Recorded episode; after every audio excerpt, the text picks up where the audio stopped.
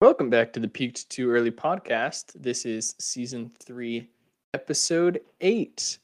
Uh, we had, uh, for the first time in quite a while, a impossible amount of matches happen in between podcasts.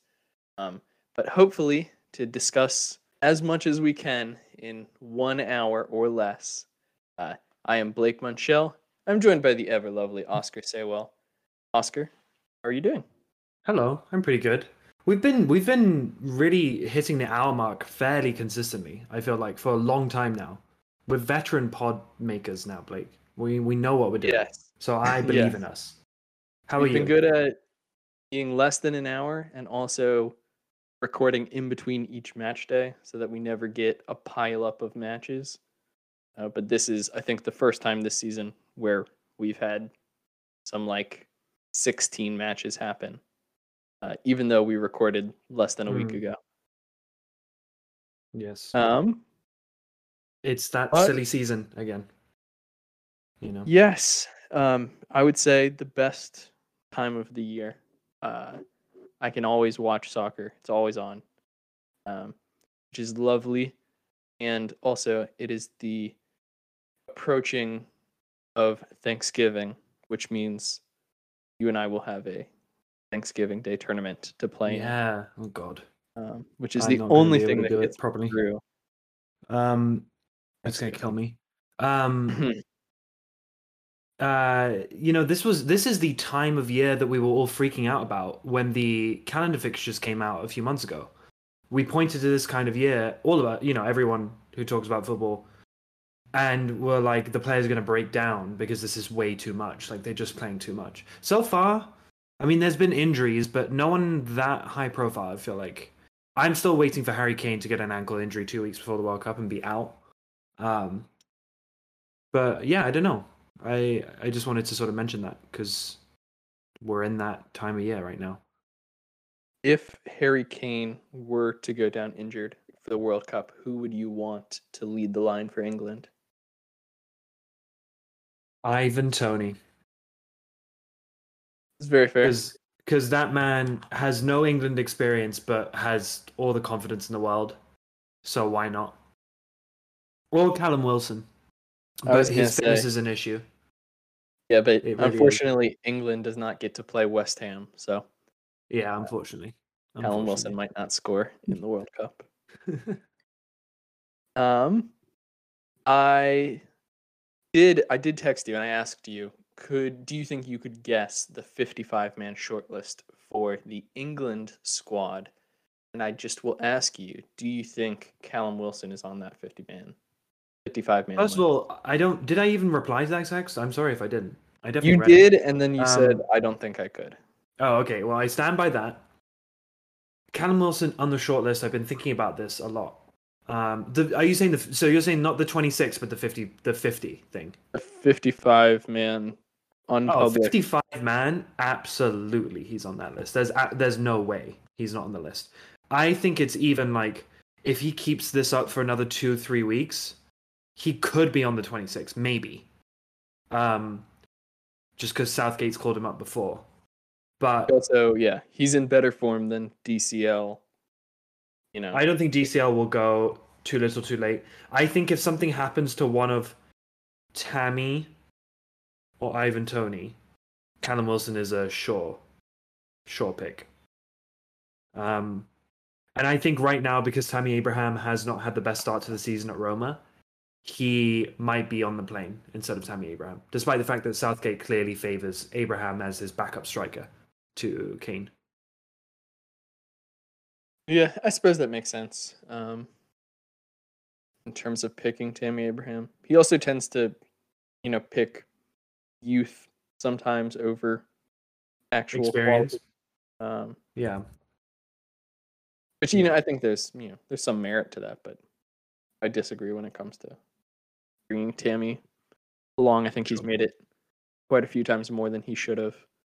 Hmm. Um, but we have a ton of matches to talk about. We Uh, do good we matches this weekend. under an hour. Oh, we got to chug on. We do.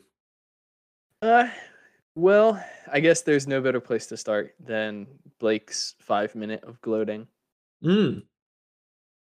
Uh, I will just start by saying Miguel Almiron. Uh, Yes.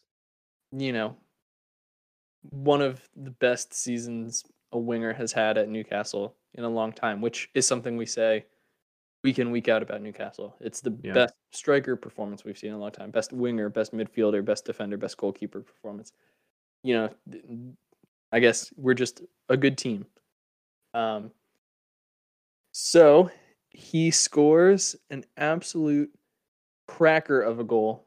Uh, we'll ignore Jordan Pickford's poor fen- or poor uh, positioning on it, and we'll just call it a really good goal by Almiron uh, to beat Everton one 0 um, in a pretty toothless Everton match. Um, they got one shot on target, and it was from like 25 yards. Um, and Newcastle were pretty wasteful. Um, they, you know, failed to convert many, many chances. It was a total stomping of Everton, though. Um, and then uh, probably my match of the season so far for Newcastle, uh, Mm. uh, except you know Newcastle three, Man City three, because that was a pretty incredible result. Uh, but Newcastle defeating Tottenham Hotspur two one uh, in a match that was way way more dominant than the scoreline uh, suggests, and even potentially, I don't I don't believe Tottenham should have gotten their goal. Um, I think Davinson Sanchez touches the ball, and that puts Kane in an offside position, and therefore their goal should not have stood. But you know, whatever. There was no way that Tottenham were going to score two at any point during that match. Um, No. I guess it, this was kind of the match where Newcastle made Tottenham look really, really bad, um, which has caused a lot of frustration for Spurs fans. Um, it was a match that like totally eliminated Heung-Min Son and Harry Kane, except for you know a total of 90 seconds throughout the match, um, which saw Harry Kane score and also Heung-Min Son get one shot on target. is beautiful. Uh, Newcastle's like if you compare Newcastle and Tottenham's squads, um, I guess I'll open this up to you. Who has a be- better Hmm. back line, Newcastle or Tottenham? Oh man, um, that's a great question. Wow. Um, that stumped me. I think that. Uh, oh, I don't know, Blake. On That's fine. form, That's it. Okay, well, okay, okay. Uh, my answer will be that I can't tell if you just keep it really neutral. Um, but if one of them is on form, then they're better than the other. So, you know, I mean, because you've added people like Sven Botman and Dan Burns, and Kieran Trippier is literally like a monster of a player, age 32, like just one of the best fullbacks in the league. You know, these players are really significant Pope in there as well. But then I also think that that you know Eric Dier, despite being terrible in the most recent match, um, Yes, that Tottenham played, and maybe also in this one, I'm not sure, um, has turned a, a corner. Um, what's his Romero? Is that his name? Romero, um, the guy they got Yes. from Atalanta. At Atalanta. Um, he since Conte has come in has been really really good. Lloris, I know that he he made a big mistake um, against you guys, but he is also a really really good goalkeeper. Um, you can tell that I'm thinking out loud because now I'm wondering whether it's actually just Antonio Conte that's made the defense look better than they are, and really uh, that Newcastle's players, player for player, are better. I'm not sure. I don't want to waffle on too long, but I think that's a great question. Um, what do you think? I think Newcastle do have a better defense Mm. than Tottenham. I think Tottenham amongst Yeah. all the players in the uh, the central defenders for both teams is the best player, and I think Fabian Schär is the second best player. Oh, and then Fabian probably Schär, I forgot about. Romero is number three. It's it's one of those questions that you instinctively are like, oh my god, of course Newcastle's defenders are worse than Tottenham's because that's what Newcastle has been for the past decade. But I think it is a mark of their progression and a mark of things to come that you give pause and you're like, oh wait, hang on a second. This this team in Tottenham that has been in and around the top four for years actually has a defense that's on par or maybe slightly weaker than Newcastle's. Um, so yeah, it's a, it's a great question. And and you know, on the defense, Eddie Howe was known as a manager who literally could not coach defense. I remember, I think on a pod talking about it when he was appointed by you guys, and yet now they have the best defense in the league.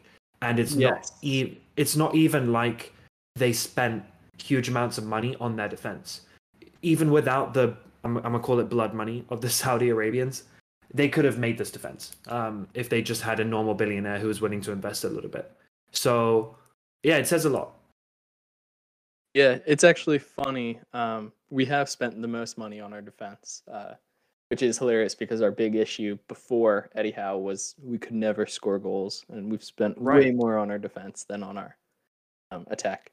But yes, um, Eddie Howe had never conceded fewer than 60 goals in the Premier League um, until I guess he just hit his 38th match in charge of Newcastle. Um, and he's conceded far fewer than 60. Um, yes, number one defense in the league um, in both clean sheets and in goals allowed. Um, Mm. Yes, he has made Newcastle quite the defensive monster without having us play very defensively. Um, this uh, I'm trying to think of the other point I wanted to make about this match. Um, uh, one, I haven't always been the biggest Conte fan, but uh, a lot of respect for him. He was very gracious in this defeat, um, and also was kind of over the top, uh, like complimentary of Eddie Howe. Um, I think that there's a lot of mutual respect there. Um, yeah, it was an excellent match. And then my final point uh, is Bruno Guimaraes had his kid uh, about 36 hours before this match, um, and he said that he hadn't slept the night before because he was up with his kid. Um, and then. Eddie Howe Yes. was like, you know, the reporter asked him about that, and he was like, "Oh, I didn't know that. I, I probably wouldn't have played him if I knew he didn't sleep last night." Yeah. Um, so very funny little quip. Um, Yeah, and I mean, I think it was all emotional, wasn't it? Um, for for Guimaraes because he was talking about how he is just so happy at Newcastle and how the fans cheer him even if he makes a a pass that goes sideways. And he was talking about how at Lyon he had difficult times in the dressing room and difficult times with the fans, and he just feels so great. And he was happy that his son has been born and he hasn't slept in two days and all that stuff. Very cute. I actually had a question for you. Um, is Bruno Guimaraes your franchise player? Is he your David Silva? Um, absolutely. You think so? Yeah. Yeah. Um, rumors floating around today that Chelsea are preparing a bid for him in January. Which one, you know, I can't imagine a bid high enough to No, to tempt Newcastle. to get him. Um, but two, you know, there's really, you know, even for 200 million, you know, we could get a really, really good player, but I don't think we could get a player who's as good and also loves Newcastle as much and also is as important to both the team and the fan base as Bruno. So, Yeah. yes, he is definitely my franchise player. Cool. Um, yeah, you know, uh, we're, the world is crazy for Newcastle right now. Um, up in Kind of fourth place, um, which is much alike West Ham, uh, in the past two seasons. Two Um, seasons. yeah. so I Enjoy. know how it feels to be in your situation. Enjoy. yes, I will try to. Um, No, I don't think it's going. Frankly, I don't think it's going to go away. Um, but I think it, Yeah. it's it's just I think it's impossible for good things to happen for too long. Um, yeah, like there will be I mean, you're going to have setbacks. Yeah. yeah a setback at some point, and Um, you know it's a great feeling to aim for fourth and land sixth than to hope not to get relegated at the end of the year. So, you know, I'm even happy with eighth, ninth, tenth. Even the tenth would be a real shame at this point. is top four realistic? I don't think so. I don't think realistic, but nothing about Newcastle has been realistic this year. Um, That's true. except I guess sensible signings, but just I don't know. It's I've never seen a Newcastle side that really takes it to a big six side like Newcastle did against uh, Tottenham, or like how Newcastle did in the first half against Man U, and how Newcastle did in the first half against Man City. Um, Mm. So I suppose maybe it is realistic. Maybe I'm a little bit too much of a cynic to say that we have a real chance at fourth. Um, I'll tell you, Arsenal fans sure, sure think that uh, we have a chance at fourth. Um, but I think that's mostly them happy that we beat Tottenham. Um, okay, that is enough talking about Newcastle. Our Mm. podcast we try to not make go for two hours anymore. Newcastle, Newcastle pod. um, okay, where do you want to talk about? I'm happy to talk about any match or any team. Can I talk about Everton? Absolutely. Cool. Um, Everton beating Crystal Palace 3 0 with goals uh, from Dominic Calvert Lewin, Anthony Gordon, and Dwight McNeil. Um, and Everton are continuing their incredibly impressive turnaround. Um, I specifically, in this match, wanted to highlight Alex Iwobi because why has he turned into prime Guti, Blake? That is my question. What has happened? Is Frank Lampard uh, the person that we should be lavishing praise on? Um, are we seeing a trend? Can this man actually turn players into really, really good midfielders? Um, before you answer that, I just want to mention that, yep, Dominic Calvert Lewin scored. We talked a little bit about him at the beginning of the pod. I don't think that he will get on the plane to England, but Gareth Southgate was watching. He was in the stands, and it was a great goal. Uh, he took a touch that nutmegged a Palace defender that was very unlike Dominic Calvert Lewin um, and showed maybe some of the confidence um, that he was exhibiting, you know, a couple of years ago. Um, and yeah, listen, I think the the Dwight McNeil goal in the 84th minute was the pick of the bunch for me because of Alex Iwobi. I'll bring it back to him. Um, Dwight McNeil made a driving run close to the box and passes it off to Iwobi, who slaloms his way into the penalty area and then does a little back heel pass for McNeil to slot it away. And um, I mean, all the Everton players did that thing where they pointed at Iwobi, and it really just capped off a great performance from him. Um, and I don't know. I think you probably hate Alex Iwobi because you you do see, typically hate. He's the ex Arsenal youngster, and you don't like them. But um, I'm really happy for him. I'm really pleased for him because he always seemed like a, a pretty humble player, uh, and he was ridiculed for the move to Everton. It was a it was an expensive move. I think he has been pretty bad for Everton over the past year and a half. yeah, uh, In the first year and a half to two years of his of his um, time there, and in the past, maybe you could even say eighteen months ago, he started to to show some potential. But certainly this season and and the back of last season, um, he he's shown to be one of the best midfielders of his type in the league. Um, and yeah, I, I'm happy for him, and I want to highlight him. And Blake, what do you think about his transformation?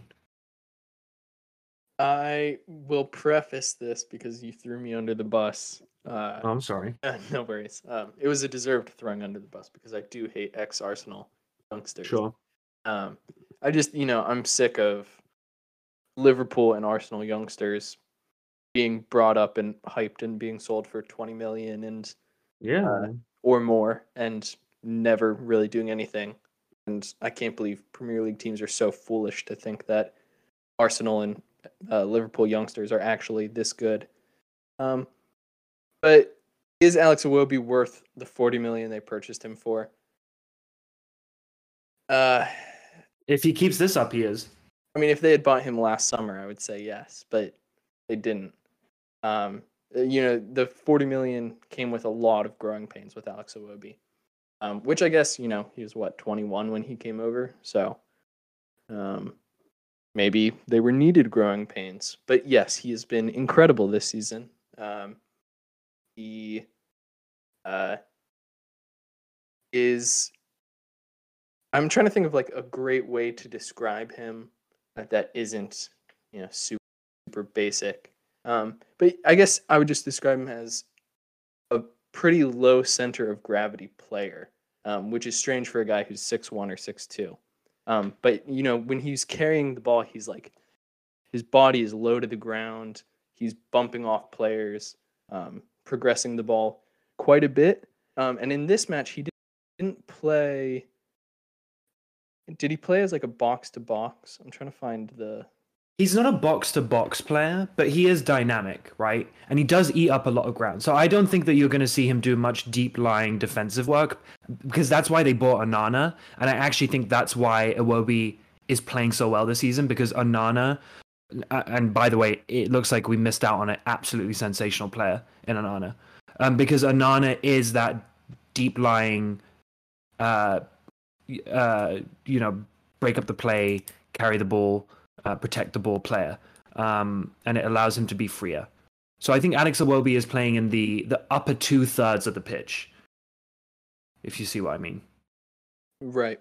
Yeah. I mean, I guess there are probably a lot of these players where they play in a system, and we talk about them as being not very good, and then there's a slight change of system and a different player brought in, and they all of a sudden start looking like a lot better of a player. A la Right. uh, Joelinton being moved back into the midfield, and then all of a sudden Sean Longstaff looks a lot better because he has Joelinton to cover a lot of uh, Sean Longstaff's weaknesses. So, you know, this is Right. Alex Iwobi getting pushed up, not being asked to defend as much. Therefore, he can spend more time forward. He has less space he needs to progress the ball in, and you know that makes him a lot more of a catchy player to the fan's eye. Um, Mm. I guess that's what a good manager does is you know find these combinations of position groups to you know show off players' real qualities. Yeah. Yeah. And I'm so, not and then is uh, you're saying Frank Lampard is quality manager, I was gonna say I'm I'm not calling Frank Lampard quality. but but, but you do you think he deserves credit for Everton's uptick in form and the way that they're playing? No, Not at all. simply because for 90 minutes against Newcastle, the match before this, he literally did not change his tactics at all in the entire Yeah. 90 minutes. Kept Anthony Gordon on the pitch almost the entire match. Let Anthony Gordon lose the ball six or seven times. Um, You know, he's like not seeing these very obvious issues. Um, so he can get credit for the Onana and Iwobi fixing Everton's midfield, but you know they're still he after the Newcastle match he then started Gordon, who I suppose had a very good match, but also Demarai Gray, who had an even worse match than Anthony Gordon against Newcastle, somehow got the start again. Um, which is not the sign of a good manager. You know, like loyalty to players who are out of form. When you have decent players on the bench, um, you know, I think that's a sign of a quite a bad manager. Although maybe Yeah. that's just me with Steve Bruce. PT The ghost of Steve Bruce. Yeah. Yeah. Um, Yeah, well, sorry for throwing you under the bus. I thought you um, answered that very well. So yeah, I, I think I alongside you, have been a very vocal critic of Frank Lampard. I want to still be that. However, I do think he deserves some credit um, because because this Everton team were horrible, and it's broadly broadly the same personnel, and they are playing differently this season. Um, and Palace are a good side, and they they I mean Palace were poor, but Everton really thrashed them. So um, yeah, watch this space. Where do you want to go next, Blake? Uh, I would like to ask you a little bit about Leicester City and Yes. what exactly is in the water I Um, don't know. Round those bouts, beating Leeds Um, 2 0, beating Wolves, who Wolves look yeah. uh, concerning. Oh, in trouble. They Uh, are in genuine trouble. Yeah, and all of a sudden, Leicester are out of the relegation zone, and Blake uh, has a little egg cooking on his face. Mm, not yet. Well, I think actually the, the the thing I have in my notes is that Leicester look like they are in a false position, and Wolves definitely don't. Um, and I think that I've spent several months clowning Brendan Rodgers, who is a man that I kind of don't like. But this game, Wolves are abject, but away from home, this is a very, very impressive performance. And can we shout out that Youri Tielemans goal? Oh my god, what a goal! Okay, let me preface this Wolves Leicester match because so statistically, this is a match Wolves should have won. Uh, undeniably, Wolves more shots, more shots on target, more possession, better passing, fewer fouls, blah blah blah blah blah. Also, a xG of 1.89 Leicester with the XG of 1.14 and score four goals uh, to zero. So I suppose, you know, this isn't like a Leicester absolute domination in every aspect. This is Yeah, Leicester it's being true. It's clinical. clinical. Um, Wolves had 21 shots, so. But yeah. Um, you still there? Hello. yes, I am. Oh, sorry, you went so quiet for a second. I was like, where'd he go?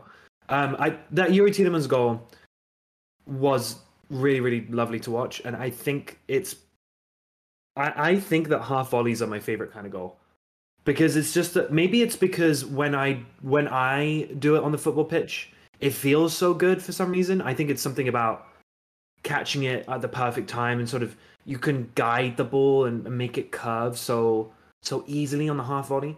But um, you know, if that if that wonder goal is is a mark of things to come from him, it, it'll only do Leicester the world of good because I think he's been underperforming for the last year or so as question marks have cropped up about where he's going to go next, and no one is picking him up for some reason.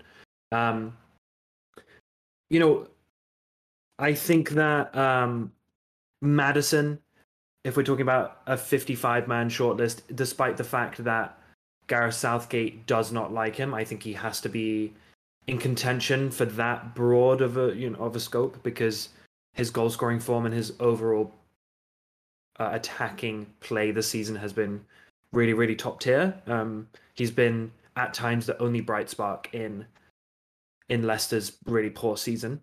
And the last thing I'll say because I'm trying to get better at not ranting at you all the time is I want to talk about Jamie Vardy because slightly forgotten man Jamie Vardy scores a goal in the 79th minute and he is just he's literally just a the definition of a shithouse. This this man comes on, he scores the fourth, he then proceeds to howl at the Wolves fans. Then he waves his hand on his nose, right? And screams, You fucking stink at the Wolves fans. Why? For what reason? What vendetta does he have against Wolves fans? Nothing. He just does it for the pleasure of being a shithouse. And I, I just, he's, I mean, he's already a Premier League legend, but the, he has some iconic moments. I mean, that is up there for me with the Palace flapping his hands like a bird. Um, such a strange man. He really is such a strange man. I just had to throw that in there. Yes, I believe this is also his 100th, 100th goal goal. over the age of 30. Yeah. Yeah, that's like, and he celebrates like that. Why? He, I mean, it's just it's, you know. Apparently, also he's back on the drinking a Red Bull on the bench before he comes on. Um, so, you know, I just, I don't even know when is he. You know, he's slowed down for sure. I mean, he's not the player he used to be, but I kind of hope he just plays until he's in his early forties because I'm not ready to let go of Jamie Vardy yet. I would love to see him be a player that, like, in four years, we're like, I wonder where Jamie Vardy is, and you look it up, and he's like in League One. Yeah, just Um, tearing it up. Yeah, yeah, um, you know, which I think, yeah, I think he's got the personality to do so. Um, I think he's going to be the Oh. player who, you know, runs until his legs fall off. I mean, I think in, he's 35, 36 in January. I, I think he'll probably still be around for Leicester for a while yet, because despite the fact he's a maverick, uh, he does not give them trouble. He's not a troublesome player. Um, you know, he's not a d. He doesn't seem like he's a diva, and um, and because he got his start so late, it means that there's there's there's energy left in his legs. So Right. Yeah, and I don't know. I suppose Leicester are going to be uh, in a pretty good run these next few weeks. Um, I think up next, I guess next they have City, but they also have Everton. Never mind. I don't know what I was thinking. They actually have a terrible next few weeks. Man City, Really? West Ham, Newcastle, and Liverpool. West Um, Ham's not terrible. Well, it could be. Neither is Good. Liverpool at this rate. Okay, fine. But they're both at No, home. I'm just kidding. I know, I know. Yeah. both at home.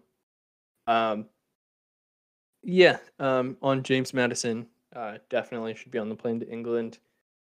Uh, one because he's an incredible player, um, and two because he can play any of the front four positions, um, as he has in the past, and he's played pretty much each one of them extremely well. Um, actually, he also deeper um, into the midfield has also played there and also played well. So, you know, I think it's good to have Yeah. a player with that type of experience, that type of versatility, the type of energy, and he's a willing runner. You know, he's got pretty much everything you'd want. That Yeah. piece specialist, although England are kind of they have too many set piece specialists at this time, including the best in the world in Kieran Trippier. So Kieran Trippier. Mm. um, yeah, that's the Leicester dilemma. Um, you know, I, I think even if they don't get relegated, I'll still be able to hang my hat on my prediction because it was correct for so long. Um, yeah, moving on. Um, I suppose we should talk about Liverpool. Uh, a 1 0 loss against bottom of the league, Nottingham Forest. Um, I didn't watch this match, unfortunately. I wish I could. 24% possession, and you escape with a 1 0 win. Uh, that would have been lovely to see. Uh, did you been. watch this? Um, I did not watch this one. Did you? Nope. Fantastic. in a perfect position to talk about it then. Um, yeah.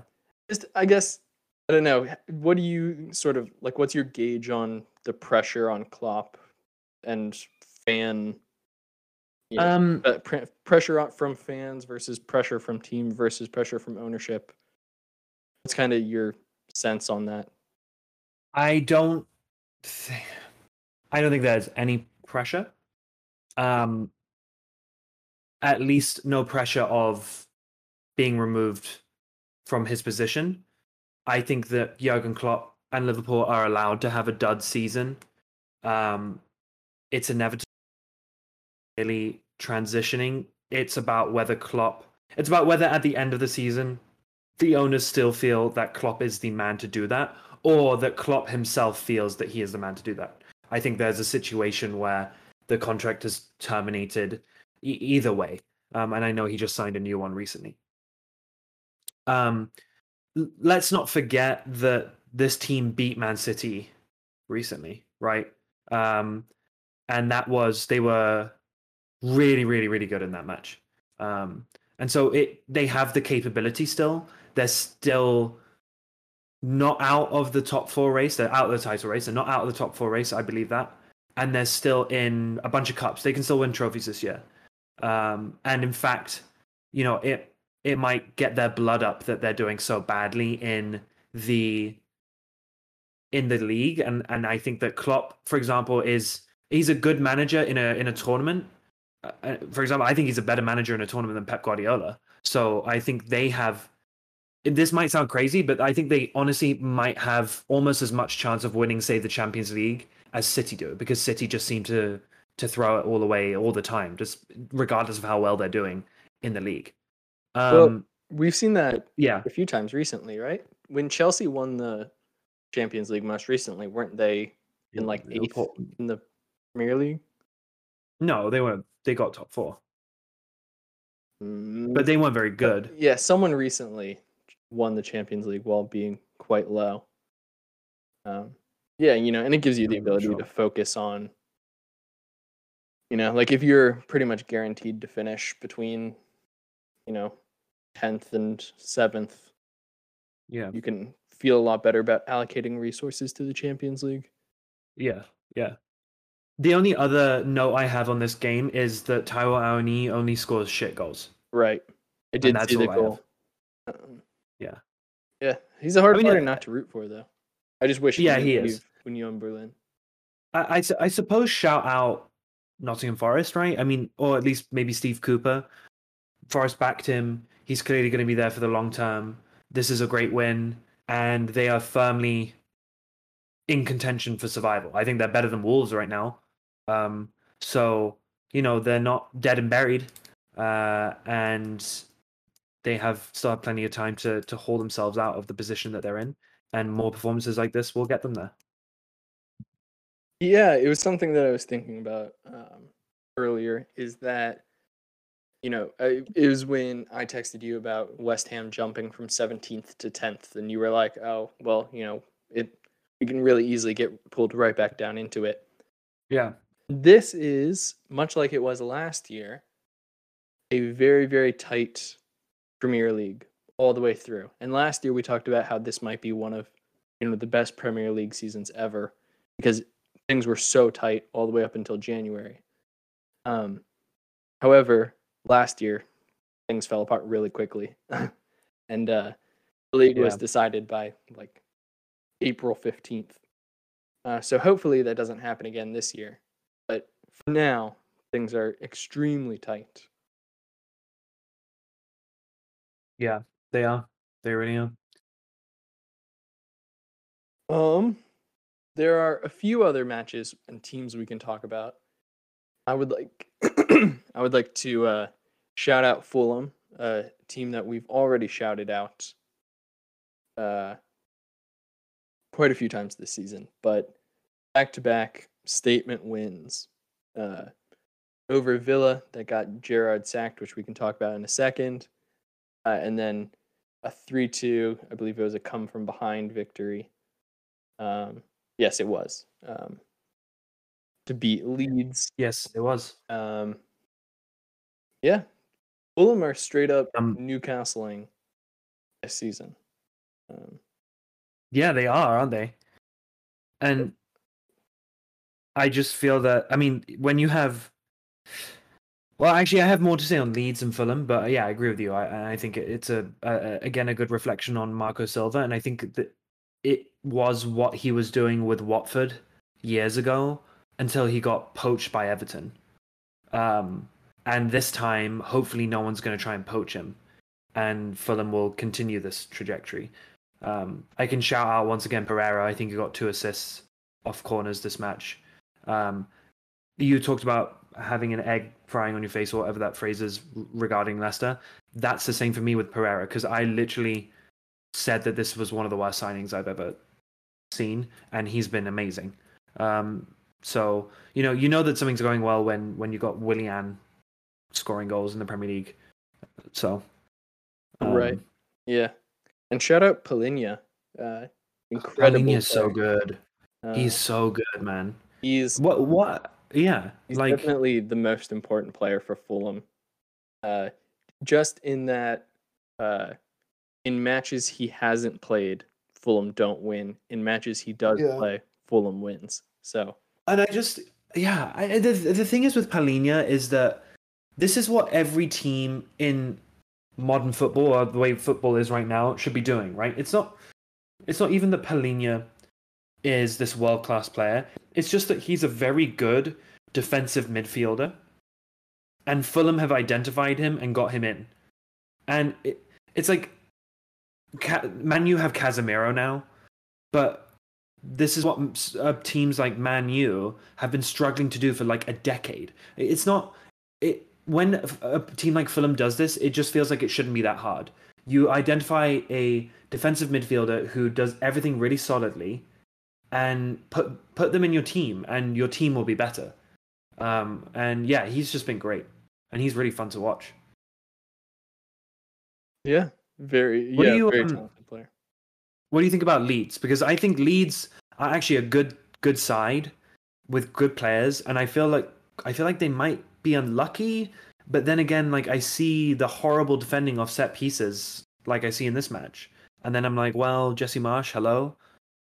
What do you think about Leeds? I think it's pretty much the same thing I said about them last season. Um, Yeah, you know, they have a good team. They have lots of quality players, you know, throughout their team.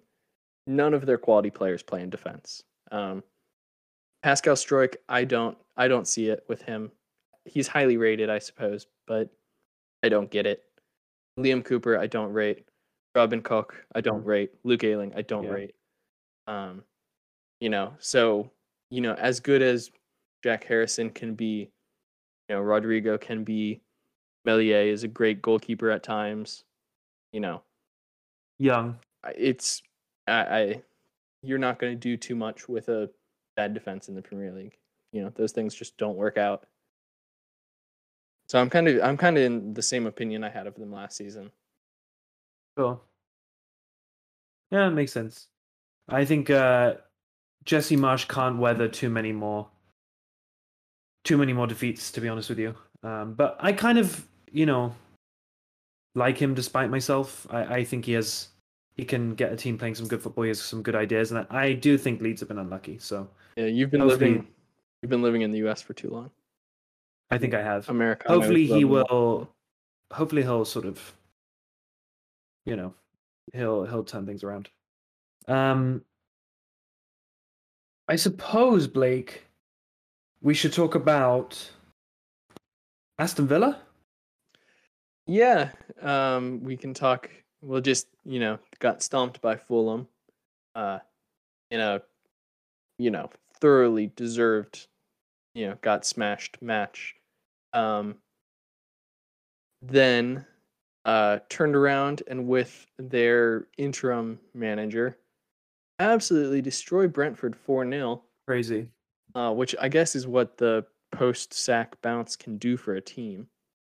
maybe Um, yeah, what a weird match. I like. I wonder. they it- were really good though Is it like the yeah. energy off the fans because they sacked an unpopular manager?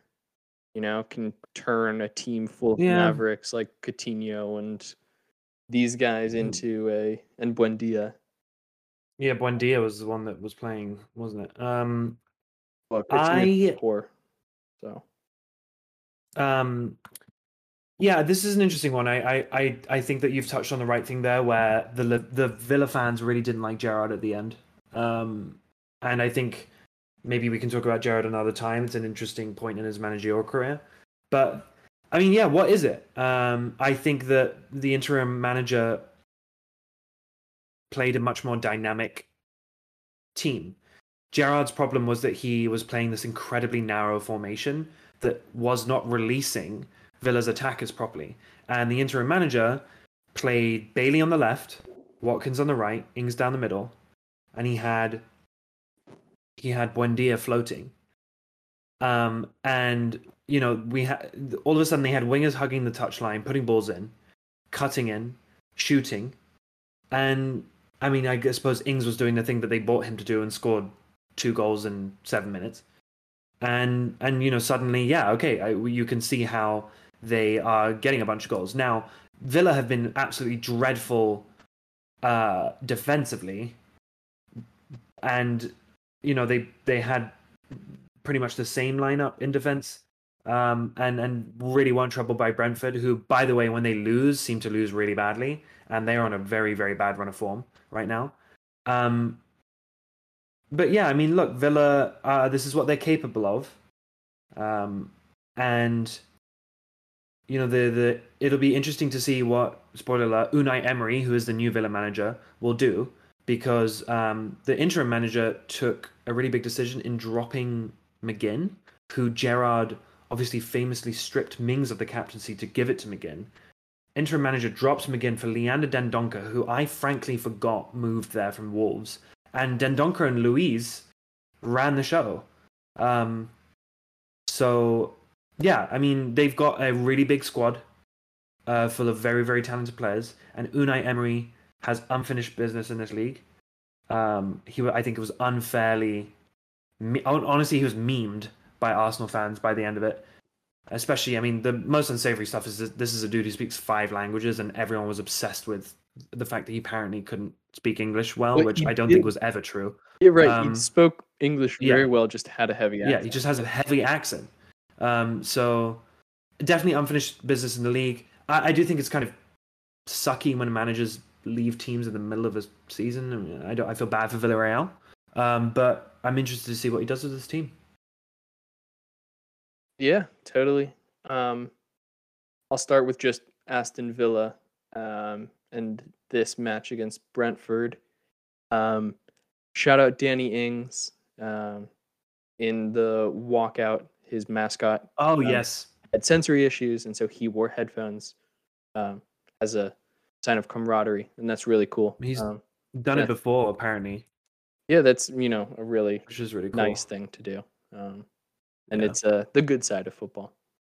Um, yeah, apparently, uh, I was listening to a couple of um, journalists just heaping praise on him, saying that he was one of the nice guys in football, which is you know always nice to hear. Yeah, he does not look. he does not look like. He doesn't look it, does he? No, he I think it's because like... his resting face is. He always he's always scowling. Right. Yeah, he looks like the guy. You know, your average five foot six guy at a bar who's way too aggressive yeah. after two beers. Yeah, tattooed up, but apparently um, he's a nice guy, which is uh, which is nice. Yeah. Um. Second point, Leon Bailey. Uh, one of the most beautiful sets of eyelashes on a Premier League Oof, player. He's a yeah. He's a he's a beautiful man. Yeah, that's it's sure. pretty crazy. Um, I won't yeah. call him beautiful. He's only five six, but uh, oh, harsh. Um, but yeah, you know, I think this is like five ten. It says here five ten, not really? five six. He looks tiny. Yeah, I think he's pretty tall.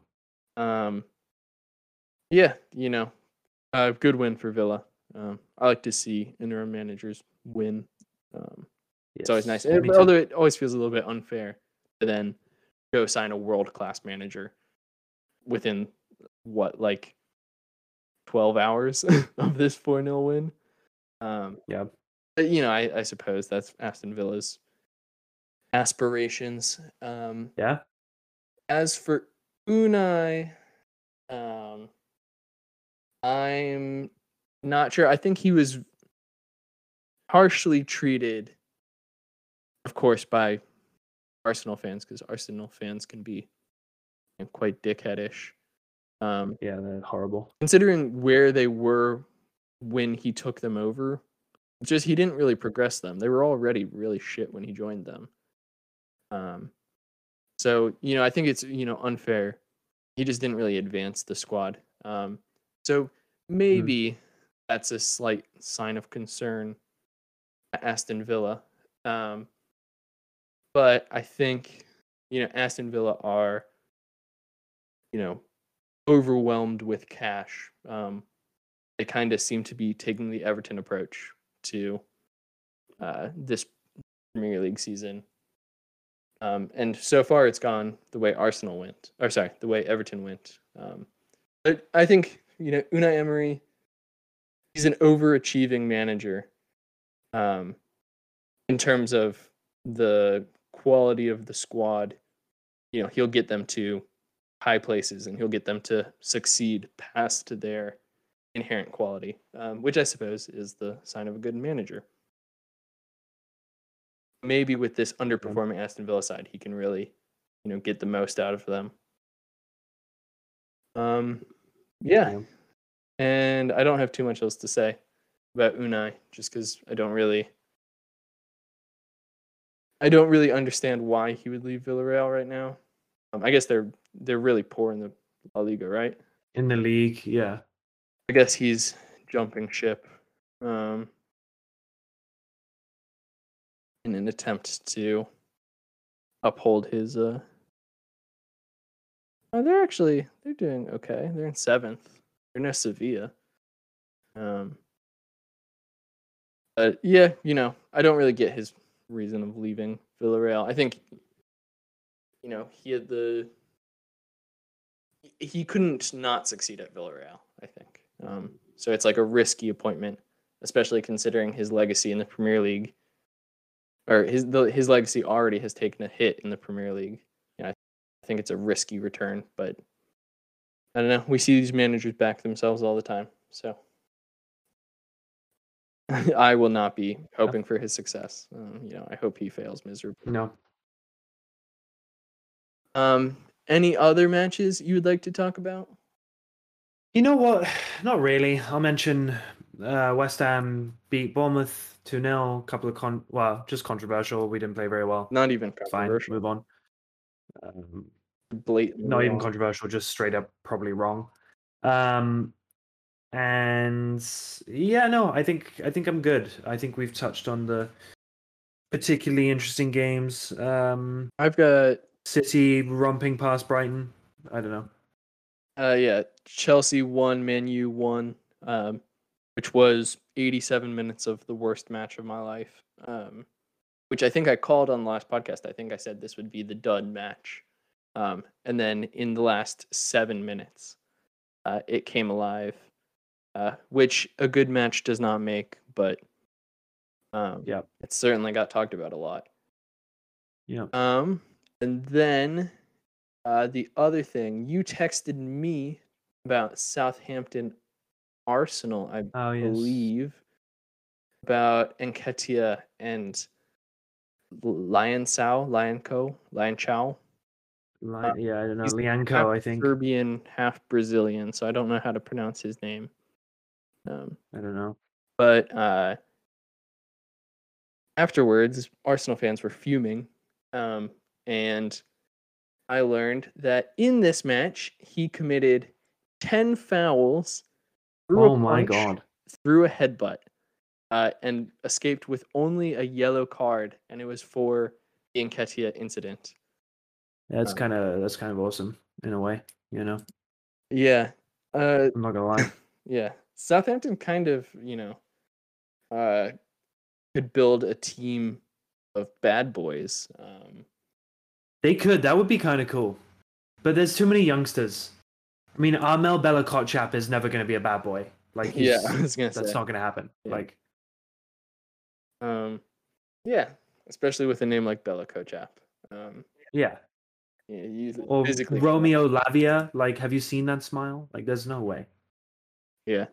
Um, and who got the goal in the, it was um Stuart Armstrong, right? One of the worst Premier League strikers of all time. Um, Um, slash winger. no, Stuart Stuart Armstrong is the other one, isn't it? Yeah, he's the winger slash striker.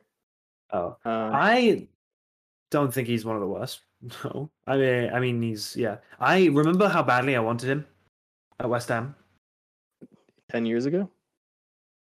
No, Stuart Armstrong is like 24. He's thirty. No, he's not, dude. He's young.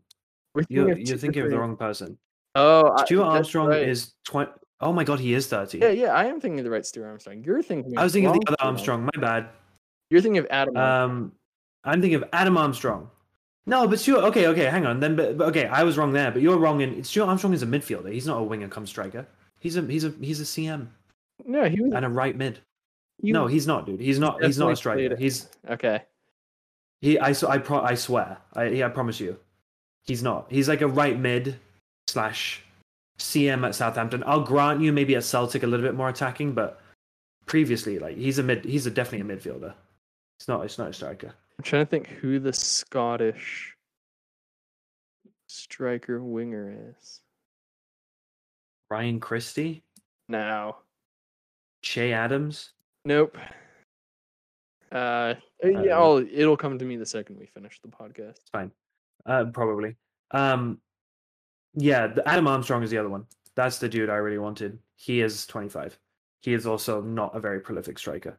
Um, Yes, he has struggled. yeah, uh, Southampton. Uh, who knows? Honestly, yeah. I think strange side. quite. Yeah. Uh, I didn't watch this match, so I don't know too much. But people were talking about how this was a super should have easily been won by Arsenal, and somehow Southampton got won the lead. I believe. No. Yep. It was the match before, right, against West Ham that Southampton got the lead and then lost it. Um, yeah, Southampton continued to be the side that Lord knows what exactly they are. Um, Yeah. Somehow still out of the relegation picture for now. Somehow. Um, anything else? Um, I guess your Nah. opinion. Do you think Unai is going to be a success at Aston Villa? No, There you I go, don't. folks. I think Unai Emery is a very, very, very good manager, but I think he notoriously underperforms in the league, and I don't think he will be able to get Aston Villa to a European spot in the Premier League. You're saying he can win the FA Cup and get them? I, maybe uh, he could. I mean, he's honestly maybe unparalleled in world in European football in a, in tournament in tournaments. I mean, I the man can definitely win tournaments, um, but I think that, like we've been saying, Villa have very very high ambitions and they don't have the structure to achieve them. And I'm not sure hiring Unai Emery is going to change that. Yeah, uh, yeah, that's fine. I also, yeah, I agree with the whole. I don't know if Aston Villa are going to. uh The management is going to be willing to give a long leash to yet another manager. Right. Um, I think they're going to wolves this thing. Uh, snip, Yeah. snap, snip, snap. Just cut managers at the first sign of struggle. Maybe. Um, I have really enjoyed talking about like what we think is going to be a great match and a dud match because I think we've both been doing a really Ah. good job at pegging what is and will not be a good match. Okay. Um, I normally make you go first, so I'll go first this time. Um, I think Newcastle Aston Villa will be quite the poor match. Um, Okay. just because Alright. it tends to be it tends to be very stop start it's a very emotional game um because there's somewhat of a rivalry there um Yes. and it almost always is like a foul fest with lots and lots of yellow cards um so if i had to make a prediction i think it's going to be a Joelinton red card um it's been coming. Somehow it hasn't happened yet. Um he's just so he can be as you know he's an incredible player um, possibly the most important player for newcastle this season.